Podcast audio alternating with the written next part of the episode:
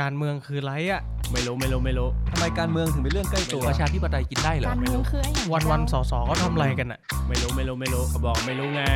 สวัสดีครับ ขอต้อนรับเข้าสู่รายการการเมืองเรื่องใกล้ตัว พอดแคสต์ที่จะมาทำให้การเมืองกลายเป็นเรื่องใกล้ตัวสำหรับทุกคน ผมสอสอเท้งนัตพงษ์เรืองปัญญาวุฒิ ผมสสเติ้ลวรภพคุริยโรธทำไมการเมืองถึงเป็นเรื่องใกล้ตัว ถ้าอยากรู้มาติดตามฟังพวกเรากันนะครับ สวัสดีครับ ยินดีต้อนรับเข้าสู่การเมืองเรื่องใกล้ตัว EP ที่ 55 แล้วครับ 55 55วันนี้ตรงเวลาฮะ วันนี้ตรงเวลา จริงๆเมื่อกี้ยังยังแบบลนๆอยู่นะยังไม่พร้อมนะ แต่บอกไม่ได้นะ โอเคเพราะวันนี้สภาปิดเลยตรงเวลาหรือเปล่า ครับ ก็อืมวันนี้มาคุยเรื่องอะไรนะเต้น วันนี้เราอยากมาคุยเรื่องตลาดนโยบาย ตลาดนโยบาย ของพรรคก้าวไกลนะครับ ตลาดนโยบายคืออะไรบางทีหลายท่านยังไม่ทราบครับครับ ก็จริงๆ ตอนที่เรามีเปิดตัววันที่ 9 เดือน 9 ไปนะครับ ก็มีการพูดถึงการแคมเปญเลือกตั้ง 66 ต้องก้าวไกลให้หายก้าวหน้า อ่า ก็คือเปลี่ยนรัฐบาลไม่พอ ใช่ ต้องก้าวไกลด้วยให้ไทยก้าวหน้า ถึงจะเปลี่ยนประเทศนี้ได้ ก้าวไกลสองใบนะ ใช่แต่จริงๆแคมเปญพักเนี่ยเขาบอกว่าเปลี่ยนรัฐบาลไม่พอแล้วก็วักต้องเปลี่ยนประเทศใช่ไหมแต่ส่วนตัวผมเองอ่ะผมอยากได้คำว่าเปลี่ยนรัฐบาลไม่พอเปลี่ยนประเทศ อืม ความหมายก็คือแค่เปลี่ยนรัฐบาลเนี่ยมันไม่พอเปลี่ยนประเทศจริงๆจะ ใช่ จะเปลี่ยนประเทศนี้ได้เนี่ย ใช่ มันต้องไปผลักดันการแก้ไขอย่างอื่นเช่นการแก้ไขรัฐธรรมนูญต่างๆกติกาที่บิดเบี้ยวนะครับ เพราะจริงๆจริงๆผมก็คุยกับพี่เทงจริงๆผมอยากชูว่าก้าวไกลสองใบ อืม เพื่อประเทศไทยที่ไม่เหมือนเดิม แน่ นะพูดง่ายๆคือ ถ้าอยากได้ประเทศไทยที่ไม่เหมือนเดิม อืม ต้องก้าวไกล อืม อ่ะไม่แต่ผมถ้าถ้าเสริมก็คือว่ามันเป็นอย่างนั้นจริง ครับ ๆนะครับคือถ้าเกิดว่าคิดว่าพรรคการเมืองที่ผ่านมาแล้วกันเดิมอ่าเขาก็มีอำนาจกันหมดแล้ว ครับ นะครับ แต่ว่าถ้าเรายังคิดว่ามันได้เท่านี้ อืม เราอยากเห็นประเทศไทยที่ไม่เหมือนเดิม อืม ผมมั่นใจว่าก้าวไกลเนี่ยคือคำตอบ ครับ นะเพราะว่าสิ่งที่เราทำในยส่วนใหญ่ก็จะเป็นเรื่องที่ย้อนกลับไม่ได้ อ่า นะครับเพราะว่าเป็นประโยชน์ประชาชนไม่ว่าจะเป็นทลายทุนผูกขาด ครับ ไม่ว่าจะเป็นกระจายอำนาจ อืม ถูกไหมไม่ว่าจะเป็นปฏิรูปกองทัพ อืม อ่าเรื่องประชาธิปไตยอะไรเงี้ยผมคิดว่ามันเป็นคนเท่าเทียมการรัฐสวัสดิการ อืม เรื่องพวกเนี้ยเมื่อทำแล้วเนี่ย อืม มันไม่มีวันย้อนกลับ ครับ ถูกไหมครับดังนั้นเนี่ย อืม มันก็เลยต้องก้าวไกลสองใบ ใช่ นะค ข รั อบ แค่ครั้งเดียวอ่ะ โอเค ทำแล้วไม่มีวันเหมือนเดิมแน่นอน อันนี้เราก็ฮาร์ดเซลนิด นึง โอเคก็เลยเป็นที่มาของเอ่อที่เราเปิดไปวันที่ 9 เดือน9 ครับ นะครับ ก็เอ่อพักก็ได้เปิดไปบอกว่านี่คือต้อนรับแคมเปญหาเสียงเลือกตั้งใหญ่ ชัดเจนนะครับ เข้าสู่สมรภูมิเลือกตั้งชัดเจน ครับ ครับ แล้วก็เลยมาพร้อมกับแพลตฟอร์มตลาดนโยบาย ใช่ก็ policy.moveforwardparty.org นะครับ ก็ทีมงานถ้าสะดวกก็เตรียมแล้วเดี๋ยวขึ้นตัว URL ให้ดูนิดหนึ่งแต่ก่อนที่ พี่ขายหน่อยว่าพี่เป็นคนทำเอง โอ้โหรู้อยู่แล้ว เอารู้อยู่แล้ว ครับ เฮ้ยบางคนไม่รู้ แต่แต่อย่าเลยอย่าเหมาหมด งานงานบางอย่างที่ระบบยังล่มอยู่เดี๋ยวจะเข้าตัวเองหมด ก็ยังดูแลไม่ทั่วถึงนะฮะยอมรับตามตรงก็เป็นอีกแพลตฟอร์มหนึ่งที่ทำต่อจากก้าวไกล next นะก็เป็นทีมดิจิตอลเนี่ยก็ก็ตัวผมเองทีมน้องๆที่อยู่ในออฟฟิศก็ช่วยกันทำรวมถึงเว็บตลาดนโยบายด้วยนะครับ เดี๋ยวก่อนที่จะเข้าสู่เว็บวันนี้เราจะมาแนะนำทีละกระทู้เนาะแล้วก็เชื่อว่าเป็นตอนที่เติ้ลเองเนี่ยผมว่าโหรู้สึกกระปรี้กระเป๋าที่สุดเพราะว่าเปิดเข้าไปในแต่ละกระทู้เนี่ยเติ้ลเขาจะมีเรื่องเยอะเล่าเยอะมากครับ นโยบายแต่ละเรื่องเนี่ยเขาพูดได้เป็นวัน ไม่หมดไม่หมดแน่นอนนะเดี๋ยววันนี้จะเป็นเวทีของเติ้ลแต่ว่าก่อนที่จะเข้าสู่เว็บไซต์ สวัสดีท่านผู้ฟังก่อนดีกว่านี่เข้ามากันหลายคนแล้วครับ มีคุณมาร์ค007 จาก YouTube อ่าสวัสดีนะครับ รายการเราถ่ายทอดผ่าน YouTube Channel ของพักด้วย ครับ ที่วันนี้ก็ยอด Follow ยังต่ำกว่า ก้าวหน้าก้าวไกล นะครับเอ่อมีคุณ Spice Quest มาจากทาง Facebook นะครับเอ่อคุณนุกชิสนุชาที่เป็นห้องส่งตัวเอง นั่นสิแล้ว คุณเลขาคุณพัฒนชัยนะครับ ยังไงก็เลือกเสมอครับ ครับ โอ้ แล้วก็คุณสำลีก้าวไกล นะครับ FC FC อันนี้เข้าคนแรกเสมอ นะครับ ครับ ก็เมื่อกี้ที่ได้แนะนำเบื้องต้นไปแล้วนะครับ ถามว่าเว็บตลาดนโยบายคืออะไรก็คือเป็นเว็บไซต์ที่เราจะใช้รวบรวมนะครับหนึ่งเดือนหนึ่งนโยบาย ก็คือตั้งแต่สิ้นเดือนนี้เป็นต้นไปเริ่มต้น 1 ตุลาคม เราจะเปิดตัว 1 เดือน 1 นโยบายจนถึงวันเลือกตั้งนะครับ และทุกๆ นโยบายที่เราเปิดตัวไป เราก็จะเอามาขึ้นบนแพลตฟอร์มนี้ รวมไปถึงเปิดรับฟังข้อเสนอนโยบายจากประชาชนทางบ้านด้วย อ่า อ่ะ ใช่ เติ้ลอธิบายกระบวนการนิดนึง ก็คือว่าเราก็มั่นมั่นใจครับว่าเราอาจจะคือเรายอมรับแน่นอนเราไม่ได้รู้ดีทั้งหมด อืม ถูกไหมครับ เราก็คิดว่าประชาชนเนี่ยมีความรู้ความเชี่ยวชาญในแต่ละด้านที่แตกต่างกันครับเราก็เลยคิดว่าถ้ามีเอ่อช่องทางทางออนไลน์ให้มีการนำเสนอ อืม ว่านโยบายใด ๆ ที่อยากเห็นพรรคก้าวไกลเนี่ยไปช่วยผลักดันให้เกิดขึ้น ครับ นะครับ ก็ก็อยากได้ฟังไอเดียจากทุกท่าน อืม นะครับก็เลยเป็นที่มาที่ว่าเออถ้าอย่างนั้นเนี่ยเออก็มีช่องทางออนไลน์เนี่ยเพื่อช่วยตรงนี้นะครับเป็นอีกช่องทางหนึ่งนะครับจากเดิมจริงๆเราก็ลงพื้นที่มีงานรับฟังอะไรอยู่แล้วถูกไหมครับเราคิดว่าอันนั้นก็เป็นเรื่องของออฟไลน์ แต่ในเมื่อเราคิดว่าออนไลน์มันก็ทำให้สะดวกขึ้น อืม นะครับก็เลยเป็นที่มานี้ซึ่งก็หวังว่าก็มีข้อเสนอเข้ามาเยอะ วันนี้ก็เลยคิดว่ามาลองมาเล่าให้ท่านผู้ฟังฟังกันนะครับเผื่อว่าท่านใดมีอะไรอยากจะเสริมก็เข้าไปให้ความเห็นเรื่องนี้ได้ อืม นะครับ ก็เดี๋ยวทีมงานพร้อมแล้วก็ลองสลับหน้าจอนะครับแล้วเดี๋ยววันนี้ผมกับเติ้ลจะพาคลิกไปทีละกระทู้ในเว็บเลย แล้วก็แนะนำการเล่นเว็บไซต์นี้ด้วย ครับ นะครับ จริงย้อนไปนิดนึงคือก้าวไกล next เนี่ยก็คือ อ่า เราปฏิรูปพัก อืม ใช่ไหมครับแต่พอตลาดนโยบายก็คือเป็นเรื่องของนโยบายแล้วว่าถ้าก้าวไกลเป็นรัฐบาลเนี่ยคุณอยากเห็นการเปลี่ยนแปลงอะไรบ้าง ครับ นะ จริงๆที่เราเอ่อพยายามให้ความสำคัญกับเรื่องนโยบายเนี่ยเพราะเราเอ่อพยายามผลักดันเรื่องการเมืองที่ขายนโยบายเป็นหลักเนาะ ใช่ นะครับ เราคิดว่าเอ่ออย่างเรื่องของระบบการเมืองระบบอุปถัมภ์ต่างๆ ในประเทศที่ผ่านมาในยบางทีเอ่อถ้าเรามีเรื่องของการซื้อสิทธิ์ขายเสียง ก็จะมองว่าเฮ้ยการเลือกตั้งมันคือประชาธิปไตยการยังไงให้ได้ผลประโยชน์มากสุดอ่ะถ้าคิดแบบแย่ๆหน่อยก็คืออ่ะยอมขายเสียงตัวเองแลกเอาเงิน500บาทพันบาท2,000บาท กับการเลือกตั้งหนึ่งครั้งหย่อนบัตรครั้งเดียวจบไม่กี่นาที แต่เราเชื่อว่าการเมืองจริงๆคือการเมืองที่ตอบประโยชน์เอ่อของผลประโยชน์ประชาชนระยะยาวก็คือต้องผ่านการขายนโยบาย ครับ นะครับ ก็ บางทีมันไม่ได้แค่ซื้อเงินก็ตอนเลือกตั้งนะ อืม มันมีตั้งแต่ว่าแจกของ อืม อย่างที่บอกว่าด้วยความที่ก็ยอมรับทุกคนก็น่าจะพูดแทนเราอาจจะไม่ได้มีเงินทองของแจกเยอะนะครับเทียบกับคู่แข่งก็เลยก็เลยเราคิดว่าเราก็เลยเน้นที่นโยบาย เพราะว่า อืม เราเชื่อว่า ถ้าเลือกเราแล้วเนี่ยเราจะมาช่วยเปลี่ยนนโยบายที่เป็นประโยชน์กับเขา อืม จริง ๆ แล้วมันมีมูลค่า ครับ ผลประโยชน์ที่มากกว่าที่สิ่งของที่เราจะแจก อืม กันวันนี้ หรือแม้กระทั่งไปซื้อเสียงกันนะตอนเลือกตั้งอย่างเดียวนะครับก็เลยเป็นที่มาที่ว่าเราให้ความสำคัญมาก อืม ๆ กับเรื่องของนโยบาย อืม นะครับ มาเรามาดูเว็บไซต์กันดีกว่านะครับ เดี๋ยวรอทีมงานทำขึ้น โอ้มีคุณจิตราแซงโงเข้ามาใหม่นะครับ สวัสดีนะครับไซน้อยนนทบุรีก้าวไกลมีเปล่าครับ มีเราส่งทุกเขตนะเราส่งทุกเขต ส่ง นะครับ ทุกเขตครับ 400 เขต ครบ ครับก็ในเว็บไซต์นี้นะครับ ถ้าเราเข้ามาในเว็บ policy.moveforwardparty.org นะครับก็จะเห็นหน้าแรกเป็นหน้าแหล่งรวมกระทู้ทั้งหมดนะครับ มันก็จะมี 3 แถบกำลังมาแรงนะครับ ถูกสนับสนุนมากสุด ก็คือมีคนมากดโหวตกดสนับสนุนมากสุด แล้วก็กระทู้ใหม่ล่าสุด ครับ นะครับ เราลองไล่ลงไปดูเนี่ยก็จะมีคนมาเสนออ่ะนโยบายยกเลิกเกณฑ์อาหารปลดล็อกจำนวนนายพลในกองทัพไทยนี่ปลดล็อกขูดขาดการไฟฟ้าเหน็ตมิเตอร์ลิงอันนี้ใครตั้งนะชื่อคุณคุณ ที่คุณคุณนะวอมนะ พบวิริยโรดเอ๊ะ เออซึ่งอภิปรายมาเลยเพิ่งพูด ครั มา บ เลยนะครับ การศึกษาฟรีทั่วหน้าเนี่ยนะครับ มันก็จะมีนโยบายต่างๆเหล่านี้จริง ๆ นี่เกือบทั้งหมดนะ ผมว่าโดยส่วนใหญ่ตั้งมาจากภาคประชาชน ครับ นะครับ เสนอเข้ามา ทีนี้ไอช่องตรงนี้คืออะไรครับเต้ลแนะนำท่านผู้ฟังนิดนึง ก็คือว่ามีคนสนับสนุน อ่า อ่า กี่คนแล้ว คนแล้ว อ่า ครับ ก็ถ้าเราเห็นด้วยกับนโยบายไหนนะครับ เราอยากดันนโยบายเนี้ให้เป็นนโยบายหลักของพรรคก้าวไกลในการหาเสียงครั้งหน้า ก็มากดปุ่มสนับสนุน นะครับซึ่งถ้าถึง 500 คน ตอนนี้เราตั้งเกณฑ์เกณฑ์ไว้ที่ จะมีกระบวนการที่เราเรียกว่า policy board ก็คือคณะกรรมการพิจารณานโยบายเนี่ยเรียกเข้ามาให้พิชทุกๆเดือน อืม นะ แต่ถ้าสมมติว่าไม่มีนโยบายไหนได้เสียง support ถึง 500 ก็ไม่เป็นไรนะ เราก็ เรา ยัง ที่ ยัง รั เลือกอบ ยู่ ต้นๆนี่แหละ มา มาพิจารณากัน ใช่ นะครับ ผมว่ามี ลอง หลายๆอย่าง ลองเข้าไปดู ลองดูลองดูลองดู เอาสักอันหนึ่ง อันแรกเลย อันแรกเลย ยกเลิกเกณฑ์อาหารไหนดูสิอ่ะผมว่าเรื่องนี้ก็ทุกคนน่าจะ รู้อยู่แล้ว ให้ความสำคัญอยู่แล้วนะครับ ครับ คือ ก็ถ้าเสริมอีกครั้งหนึ่งแล้วกันว่า อืม เรามองว่าปัจจุบันเนี้ยมันไม่ได้มีความจำเป็นขนาดนั้น อืม นะครับที่เราต้องมีเอ่อการเกณฑ์ทหารเนี่ยเป็นแสนแสนๆคนต่อ ครับ ปี อืม เพื่อคือเราเอาคนหนุ่มๆเนี่ยเป็นแสนคนต่อปีเนี่ยมาเกณฑ์ทหาร ซึ่งก็กลายเป็นว่าจริงๆแล้วไม่ได้ทุกคนก็รู้กันว่า ไม่ได้มาการเพื่อการซ้อมรบอย่างเดียวนะครับนี่เอามาเป็นเอ่อเขาเรียกอะไรนะพลทหารบริการเนี่ยเขาเขาใช้คำนี้กัน อีกอีกมุม กระทรวงใช้คำนี้ ใช่ ครับ อีกอีกมุมหนึ่งผมมองว่ามันเป็นแบบลักษณะธุรกิจกองทัพเนาะ เออ ก็คือแบบเออมองในมองในแง่ตรงๆนั่นแหละเราจะรู้สึกว่าการเกณฑ์อาหารมันคือการแบบคล้ายๆสูญเสียโอกาสของแบบว่าเออชายไทยแล้วกันเนาะที่แบบแทนที่จบออกมาปุ๊บ ไปทำงานสร้างมูลค่าไปรับใช้ชาติในอีกรูปแบบ ในอีกรู อื่ ป น แบบหนึ่งนะแต่มองในอีกมุมหนึงเนี่ยกลายเป็นว่าในฝั่งของกองทัพเองก็จะมีธุรกิจหลายๆอย่าง อย่างเช่นปั๊มน้ำมัน ใช่ เนาะ คือ สนามกอล์ฟ ใช่ นู่นนี่นั่นอืม คือคือความเป็นจริงเนี่ยมันไม่ใช่ว่าเอามาฝึกเพื่อมาป้องกันประเทศอย่างเดียว อืม มันมีอย่างอื่นด้วยที่เราคิดว่ามันไม่ไม่ควรนะ อืม ไม่ว่าจะเป็นเอามาทำงานในปั๊มน้ำมัน อืม ทำงานในสนามกอล์ฟ อืม เอ่อหรือว่าไปเป็นกวาดบ้านเลี้ยงไก่ซักกางเกงในนายเนี่ยมันมันมันอะไรที่แบบ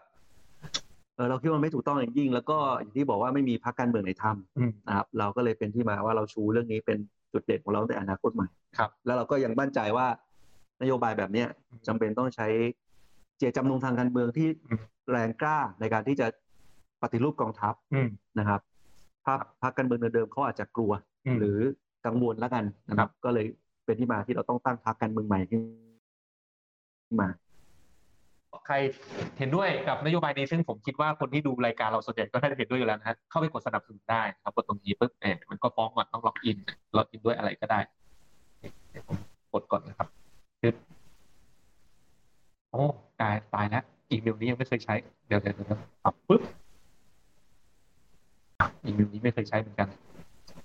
ผมใช้อีเมลไหนเข้าวะปึ๊บปึ๊บปึ๊บ เอาละเอาละสร้างงานเลยครับ ไม่เป็นไรครับ เราสร้างใหม่ได้ฮะ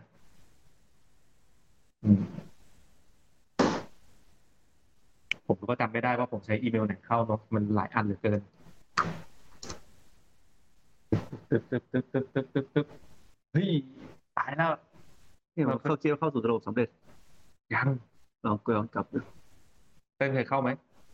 ไม่เป็นไรไม่เป็นไร อ่ะกดไม่ได้ไม่เป็นไร ไม่เป็นไรครับ ดูอย่างเดียว ด้วยความที่ มีหลายบัญชี มีหลายบัญชี มีหลายอีเมล งงงครับว่าใช้อีเมลไหนเข้า อืม โอเค อ่ะเรามาดูต่อมีเรื่องของเน็ตเมทัลลิง อืม อันนี้เต้นแชร์แชร์หน่อยไหม โอเค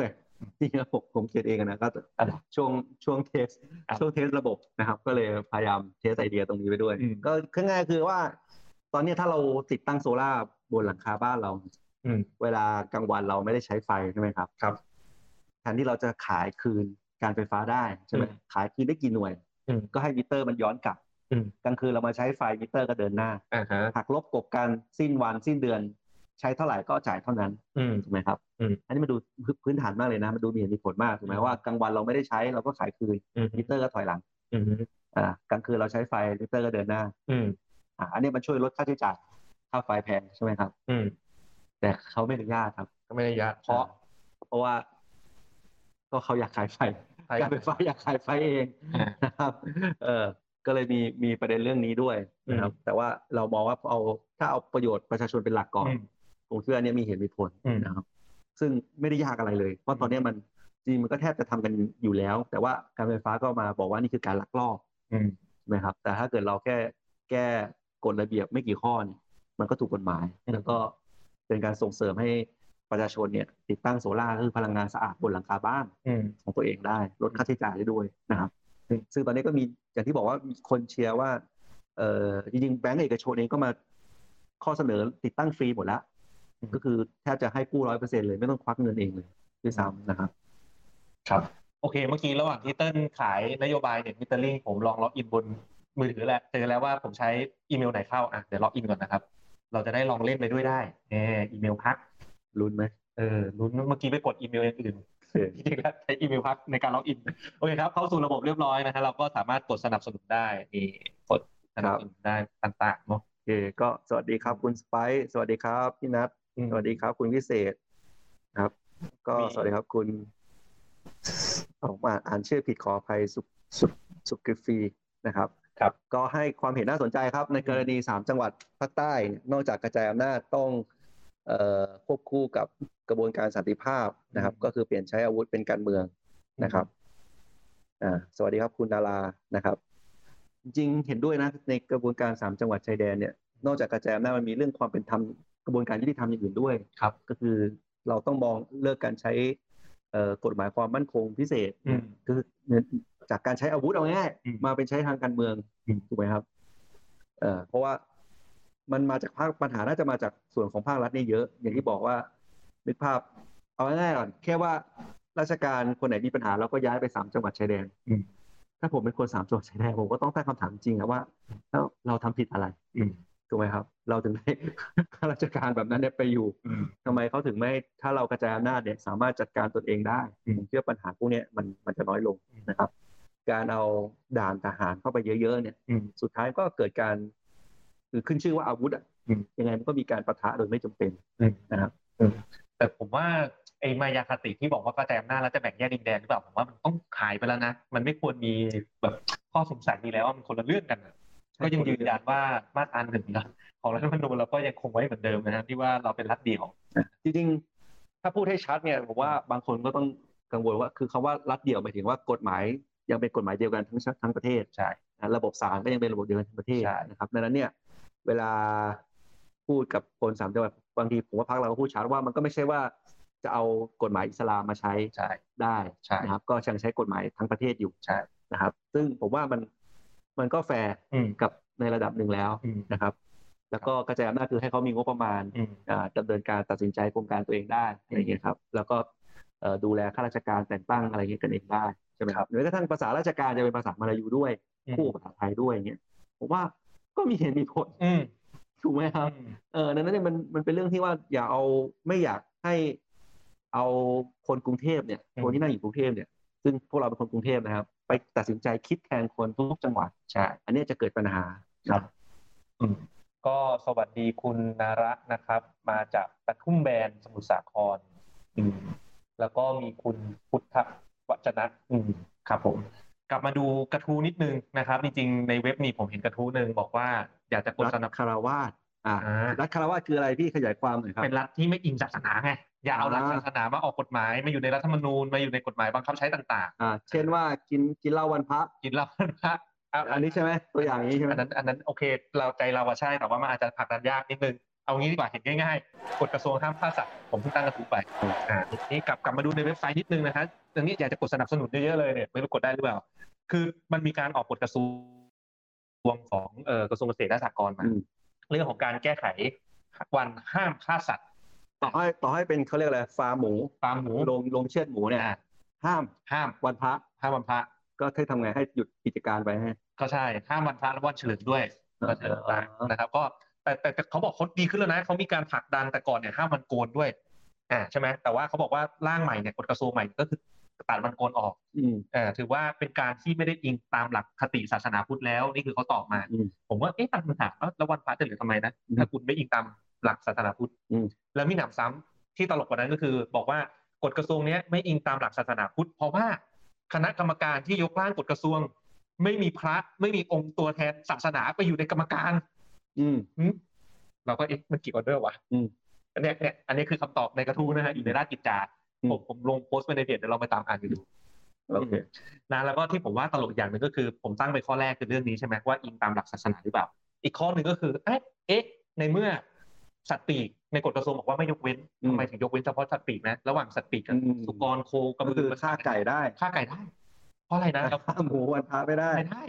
เราก็เอ๊ะ สัตว์เล็กหรือเปล่า เอ้ยก็ก็ตอนแรกคิดว่าอย่างนั้น แต่ เออ ข้อสองเขาตอบมาว่าอะไร ไม่ได้เกี่ยวสัตว์เล็กสัตว์ใหญ่ครับท่านผู้ฟังเขาตอบมาว่า สัตว์ปีกเนี่ย ไก่เนี่ยเป็นสัตว์ที่สร้างมูลค่าทางเศรษฐกิจให้กับประเทศไทยเยอะ อ่า แล้วเขาก็บอกมาว่าการห้ามฆ่าสัตว์เนี่ยมันเป็นการเพิ่มต้นทุน เออ เพราะฉะนั้นการห้ามเนี่ยมันเป็นลดขีดความสามารถในการแข่งขันของผู้ประกอบการไทยในการส่งออกเพราะตลาดโลกมันแข่งที่ต้นทุน อืม แปลว่าอะไรวะ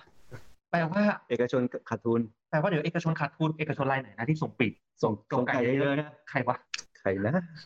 นะ น่าจะมีอยู่ตระกูลเดียว ก็น่าคิดนะนี่แหละมัน โอเคครับ อืม สรุปว่าเราเนี่ย อืม ไม่ได้ยึดตามศาสนาจริง เออ ๆเออคือกฎหมายกฎระเบียบเนี่ย ไม่ได้เคร่งเรื่องศาสนา เออ แต่เคร่งเรื่องประโยชน์ของนายทุน นั่นแหละ อันเนี้ยสำคัญที่สุดสำคัญกว่าหลักศาสนาอีกเออเป็นเรื่องที่น่าย้อนแย้งนี่นะโอเค คือถ้าถ้าไปอ่านจริงๆเนี่ยจะจะจะสังเกตเห็นนะเออตอนแรกคิดแบบเร็วๆนึงผมก็คิดแบบเออเขาสัตว์ปีกเป็นสัตว์เล็กมั้งก็ อืม คงอิงหลักศาสนาหมดเปล่าตอบมาในกระทู้เลยครับ สัตว์ปีกเป็นสัตว์สร้างมูลค่าทางเศรษฐกิจ อืม การห้ามฆ่าสัตว์ปีกคือการลดขีดความสามารถในการแข่งขัน อืม ของผู้ประกอบการวงเล็บบางราย อืม นะฮะอ่ะกลับมากลับมามีกระทู้ไหนอีกที่น่าสนใจอืมการเดินทางสาธารณะอืม ปฏิรูประบบบริการภาครัฐ ครับ อันนี้น่าจะเป็นเรื่อง e-service อืม จริงๆ ระหว่างรายการใครมีประเด็นคำถามอะไรก็ส่งเข้ามาได้เรื่อย ครับ ๆผมว่าอย่างหนึ่งที่จะต้องทำให้ได้ก่อนนะ ถ้าพูดถึงเรื่องของ e-government หรือ e-service ที่ทุกคนทำธุรกรรมออนไลน์ได้อะคือดิจิตอลไอดี ครับ ใช่ไหมอืมเติ้ลเติ้ลสักนิดนึงไหม คืออธิบายอย่างนี้ก่อน เราจริงๆว่าจะอาจจะตั้งคำถามว่าเอ้ยทำไมบริการภาครัฐเนี่ยถึงไม่สามารถออนไลน์ได้ทั้งหมด อืม ถูกไหมครับว่าเราจะไปเขตอะไร ซึ่งอาในกภาพสมัยก่อนเราจะไปย้ายทะเบียนบ้านอย่างเงี้ยทำไมต้องไปเขต อืม ถูกไหมครับทำไมเราไม่ทำออนไลน์ได้ อืม ซึ่งจริงๆแล้วมันไม่ใช่เรื่องยากอะไรนะ อืม แต่ว่ามันมีมันมีคอด่านแรกก่อนก็คือดิจิตอลไอดี อืม คำว่าดิจิตอลไอดีคือนึกภาพว่า มันเหมือนกระบวนการยืนยันตัวตนเนี่ยว่า เราเมื่อเราไปแจ้งย้ายทะเบียนบ้านเนี่ย อืม คนที่ทำเรื่องเรื่องนี้เนี่ยเป็นนายวรภพ จริง เอ่อนายจริง ๆ ไม่ใช่นายรัตพงศ์มาปลอมตัวถูกไหมซึ่งแน่นอนแหละถ้าเป็นอันนึกผมอยากให้นึกง่ายๆเหมือนเราใช้โมบายแบงกิ้งเราแล้วกัน ครับ ถูกไหมเราก็ต้องมีการสมัคร อืม โมบายแบงกิ้ง อืม อ่าคนที่เข้าถึงบัญชีนายวรพจน์ก็ต้องเป็นนายวรพจน์ อืม ถูกไหมเพราะมันคือเงินเงินผม อืม อ่าเช่นเดียวกันเนี่ยรัฐก็ต้องทำดิจิตอลไอเดียเนี่ยเพื่อมายืนยัน อืม ถูกไหมครับแต่ว่าไอ้ดิจิตอลไอเดียที่ภาครัฐทำเนี่ยมันกว่าจะออกมาเนี่ย ๆอืม นานมาก อืม จนไม่เกิด อืม จนกระบวนการภาคบริการภาครัฐต่างๆเนี่ยมันเลยเกิดยาก อืม ครับ ครับก็นั่นแหละก็เป็นที่มาว่าถ้าก่อนที่จะทำเรื่องของ e-service ทำออนไลน์ได้เนี่ยดิจิตอลไอดีอย่างแรกต้องผลักให้ให้เกิดขึ้นการใช้จริงก่อนนะครับ ก็ทะเลาะกันอยู่เนาะว่าตกลง NDA ดีดีหรือว่า ดีรู้ป้าดีเดี๋ยวก็ต้องพยายามทำให้เกิดความชัดเจนนะครับ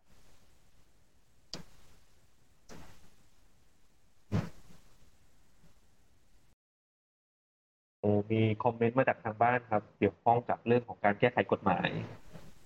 อืม สกูลบัสเอ้ยนี่ผมยังไม่เคยอ่านอ่ะรถโรงเรียนก้าวหน้าคืออะไร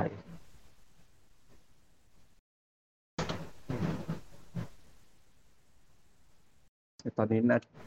หน้าจอไม่ได้ขึ้นนะ หน้าจอไม่ได้ขึ้นอ่ายินนะครับขึ้นแล้ว โอเค มีกำลังอ่านกระทู้เรื่องของรถโรงเรียนก้าวหน้าอยู่ก็คืออะไรบ้าง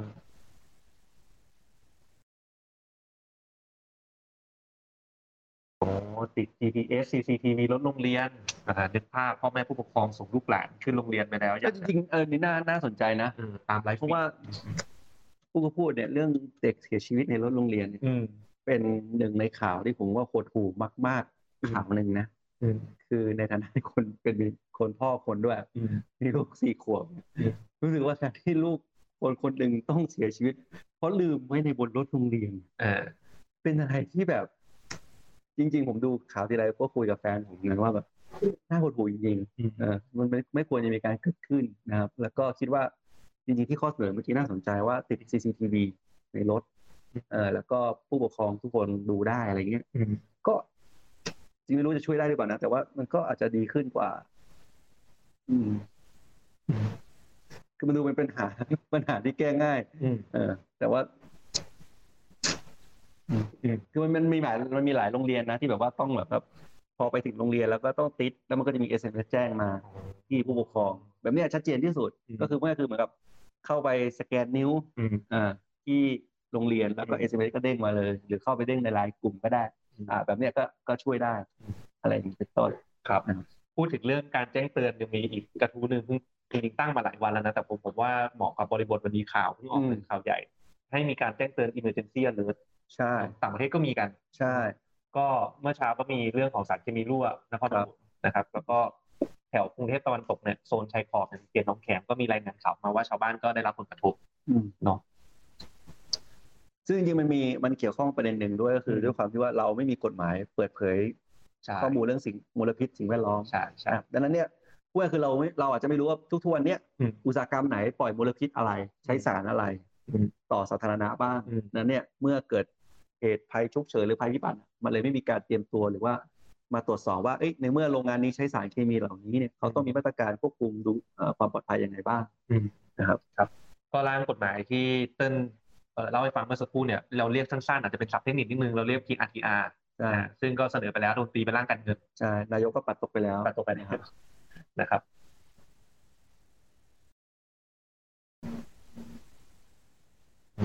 เฮ้ย ห้องฉุกเฉินต้องเป็นพื้นที่สำหรับรักษาผู้ป่วยวิกฤตฉุกเฉินเท่านั้นนะครับอันนี้อีกกระทูหนึ่งเนี่ยลองตามไปอ่าน อ่ะผมเคยเคยอ่านคร่าวๆ ก็คืออ ม ต้องอธิบายก่อนว่า ในข้อเท็จจริงเนี่ยจำนวนบุคลากรทางแพทย์ของเราเนี่ยน้อยมากครับจริงๆ ถ้าเคยไปดูเนี่ยพยาบาลน่าจะมีสักสองสามแสนลาย อืม แต่ฐานเรามีสี่แสนนะครับ อันนี้ เออนี่มันเป็นเรื่องตัวเลขที่เจ็บปวดมากนะครับก็คือฐานเรามีสี่แสนนะครับ แต่ว่าพยาบาลเนี่ยเรามีแค่สองสามแสนนะครับซึ่งมันก็เลยเกิดภาระกับบุคลาเอ่อโหลดงานภาระงานของบุคลากรสาธารณสุขในประเทศไทยนะครับอ่าแล้วบางแล้วหลายๆหลาย ๆ ครั้งเนี่ยก็กลายเป็นบุคลากรที่อยู่ตรงห้องฉุกเฉินนั่นแหละเขาก็จะวุ่นมากเพราะมันก็จะมีทั้งเคสสารพัดอะไรเงี้ย อืม อืมก็เลยมีข้อเสนอว่าเออบางทีถ้าเรามีเทเลเมดิซีน หรือว่ามีเหมือนกับหมอ ครอบครัวหรืออะไรสักอย่างหนึ่งเนี่ยมาเพื่อช่วยให้คำปรึกษาเบื้องต้น หรือว่าคัดกรองวันเบื้องต้นทำให้ อืม ผู้ป่วยที่ไปห้องฉุกเฉินเนี่ย อืม จะเป็นเฉพาะผู้ป่วยที่ฉุกเฉินจริง อืม ๆ อันเนี้ยมันก็ช่วยบุคลากรสาธารณสุขได้มาก อืม อันนี้ก็คือสิ่งที่เขาพยายามสื่อสารเรื่องมานะครับ พูดโดยรวมๆผมว่ามันน่าจะเป็นปัญหาเรื่อง primary care ในบ้านเราไม่แข็งแรงด้วยแหละ ใช่ใช่ก็คือ คือผู้ที่อื่นเนี่ย อืม ไม่ใช่ว่าแอบไปโรงพยาบาลอย่างเดียว ใช่ใช่ ถูกไหมครับ มันก็ต้องมี primary care คือไปหาเขาเรียกอะไร คลินิกใกล้บ้าน อ่าเราพอต่ออย่างที่ผมบอกถ้ามีเทเลไม่ได้ซีนมันก็อาจจะช่วยตรงนี้ได้ อืม ว่าคัดกรองว่าโอเคถ้าอาการแบบนี้นะ อืม อ่ะคุณก็ลองกินยาเบื้องต้นแบบนี้ก่อนยังไม่ต้องไปโรงพยาบาลหรือไปโรงพยาบาลฉุกเฉิน อืม อะไรแบบเนี้ยซึ่งเคสเมืองไทยเนี่ยมันกลายเป็นว่าถ้าเราไอหนักๆ ตอน อืม ตีสามก็ไปฉุกเฉิน อืม ซึ่งโอเคเข้าใจว่าเขาก็ทรมานเนาะมันมีมีบางอย่างใช่ไหมแต่ว่าในในตอนนั้นอ่ะมันมีเคสฉุกเฉินที่หนักกว่านั้นเยอะรถ อืม คว่ำอะไรเงี้ยเออดังนั้นมันก็เลยเกิดเกิดโหลดภาระงาน อืม บาง อืม ทั้งพยาบาลทั้งหมอต้องควงเวร อืม อะไรเงี้ยจริงๆก็ฟังฟังพอดแคสต์หนึ่งก็บอกว่าที่ไฮเรคคอร์ดนะ อืม สูงสุดเนี่ยก็คือควงเวรกัน 26 วันหนึ่งเดือน โอ้โห คือ 26 คืนไม่ได้นอนอ่ะ โอ้โห เออในบางโรงพยาบาลเนี่ยคือนี่คือซีทุกซีติ อ่า ไปแล้วนะครับ ก็ ก็ต้องเลยว่าสาธารณสุขอย่างที่บอกผมว่าสาธารณสุขเป็นประเด็นสำคัญจริงๆ แล้วยิ่งสังคมสูงอายุ อืม นะครับ มันก็ถึงเวลาต้องชิปแล้วแหละ อืม เออก็คือเปลี่ยนจากงบประมาณเนี่ยบุคลากรเนี่ยจากบางทีจากกองทัพเนี่ยปฏิรูปกองทัพมาเป็นสาธารณสุขมากขึ้น อืม นะครับ ผมคิดว่าอันเนี้ยควรจำเป็น ครับ นะครับ ก็จริงๆ อย่างในต่างประเทศบางบางประเทศที่ผมได้ยินมาเนี่ยก็คือถ้าแบบจะไปโรงพยาบาลได้เนี่ยจะต้องมีคล้ายๆใบส่งตัวจากคลินิกส่งไปเลยด้วยซ้ำนะครับ เพื่อโอเคแหละประชาชนมีอะไรมีอาการอะไรเนี่ยไปหาคลินิกใกล้บ้านก่อนไปดูไปรีแคร์ก่อนก่อนที่จะถูกส่งตัวเข้าโรงพยาบาลแล้วก็โรงพยาบาลก็เฉพาะเคสฉุกเฉินแต่อย่างบ้านเราอย่างที่เติ้ลเล่าเนี่ยเหมือนกันว่าพอไปดึกๆดื่นๆทำไมต้องไปฉุกเฉินเพราะว่าแผนกอื่นไม่เปิดไง อืม เออแล้วเราต้องดิ่งตรงไปโรงพยาบาลเลยเพราะว่าคลินิกก็รู้สึกว่าเออไปแล้วมันดูบ้านเราอาจจะรู้สึกว่าไม่ได้คุณภาพคุณมีตังค์หน่อยก็จะไปโรงพยาบาลเลย ก็ต้องเข้าห้องฉุกเฉินกลางคืนนะครับ ก็จะกลายเป็นอย่างนั้นไป มีมีมีข้อเสนอยกเลิกโทษประหาร อืมครับ กฎหมายการสมรสมากกว่าสองบุคคล โอเคก็เป็นข้อเสนอที่ เออเออเออ ที่ ก้าว แปลกดีนะครับ ก็ไม่ได้ ไปไกลกว่าเราเยอะฮะนี่ ก็อาจจะตอบโจทย์ความสัมพันธ์รูปแบบใหม่ๆ นะครับ ก็เป็นพื้นที่เปิดกว้างฮะก็ใครเข้ามาเสนอเข้ามา จริงๆก็ต้องบอกว่า คนมัน จะพูดว่าผิดก็ อืม ก็คงมันคงมีความคิดอย่างนี้จริงๆนะแต่ว่าไม่ใช่ผมนะ ออกตัวก่อน ตัวว่า มีใครดูรายการอยู่ที่บ้านหรือเปล่า โอเคครับก็อันนั้นก็เป็นเอ่อทั้งหมดเนาะของเว็บไซต์ตลาดนโยบายก็ยังเชิญชวนทุกท่านนะครับ เข้าไปแสดงความเห็นเข้าไปกดสนับสนุนกันได้นะครับ แล้วก็ยังไงอย่าลืมติดตามหนึ่งเดือนหนึ่งนโยบายของพรรคก้าวไกลต่อไปนะครับ ที่แน่ชัดแล้วก็คือต้นเดือนหน้าเป็นนโยบายด้านการศึกษา อาจจะเป็นเรื่องการเมือง อ่ะเรื่องการเมือง ใช่ ก็คือนโยบายเรื่องการเมืองประชาธิปไตยปฏิรูปกองทัพ อ่า อ่าที่ว่าเนี่ยเราเราพร้อมที่สุด อืม นะครับ ก็อาจจะอาจจะเปิดอันนี้มาก่อน อืม เพราะว่าการศึกษาอาจจะยกไปพร้อมกับวันครูก็คือวันวันเด็กกับวันครูเดือนมกรา อ่า นะครับ อ่าลองติดตามกัน ครับก็ตอนต่อต่อไปเนอะก็ฝากติดตามพวกเรากันต่อนะครับ แต่ว่าเดี๋ยวช่วงท้ายๆ มีคอมเมนต์อะไรก็พูดคุยกับผมกับเต้นได้นะเออ อ๋อ คุณเท่าพิภพมาเห็นด้วยอย่างยิ่ง โอ้โห โพลิกามี นี่คนนี้อาจจะผลักดันอยู่นะ เอ่อสมรสก้าวหน้า คือ ผมขอสมรสเท่ากันก่อนได้ไหม เอ่อสมรสและเท่าเทียม จริงๆ ในพักเองก็พูดเรียกร้องกันเยอะ ว่า สมรสเท่ากัน สมรสและเท่าเทียมเออก็คือหลังสมรสแล้วขอความเท่าเทียมใช่ไหม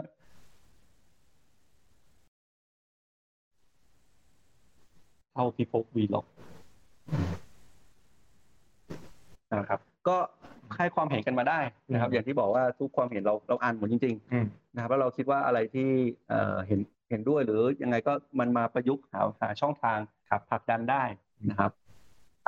ก็ตอนหน้านี้ออกตัวไว้ก่อนว่าสัปดาห์หน้าขอสกิปหนึ่งสัป สัป ดา ดาห์ ห์ หน้าของงด ครับเนื่องจากว่ามีภารกิจ ภารกิจครอบครัว ภารกิจครอบครัว นะครับ ครับก็ฮะอ่ะก็พบกันอีกทีเรื่องหัดหน้าๆเลยนะครับ ใช่ครับ หนึ่งทุ่มตรงเหมือนเดิมอ่านะครับ ยังไงวันนี้ขอลาท่านผู้ฟังทุกท่านไปก่อนนะครับ โอเคครับ ครับ สวัสดีครับ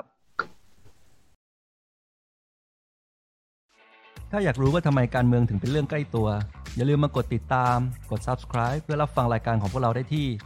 YouTube Apple Podcast Spotify หรือช่องทางอื่น ๆ ที่ทุกท่านสะดวกอย่างจูฟก็ได้นะครับสำหรับใครที่ต้องการติดตามการทำงานของพวกเราสองคนอย่างใกล้ชิด เพื่อทำให้การเมืองกลายเป็นเรื่องใกล้ตัวมากขึ้น ก็เข้าไปกดไลค์ กดติดตามแฟนเพจของพวกเราได้ที่ สสเทงนัตพงษ์เลืองบรรยาวุฒิ และ สสเติ้ลวรภพวิริยโรธ แล้วพบกันใหม่ใน EP หน้า สวัสดี ส ค วั รั ส บ ดีครับ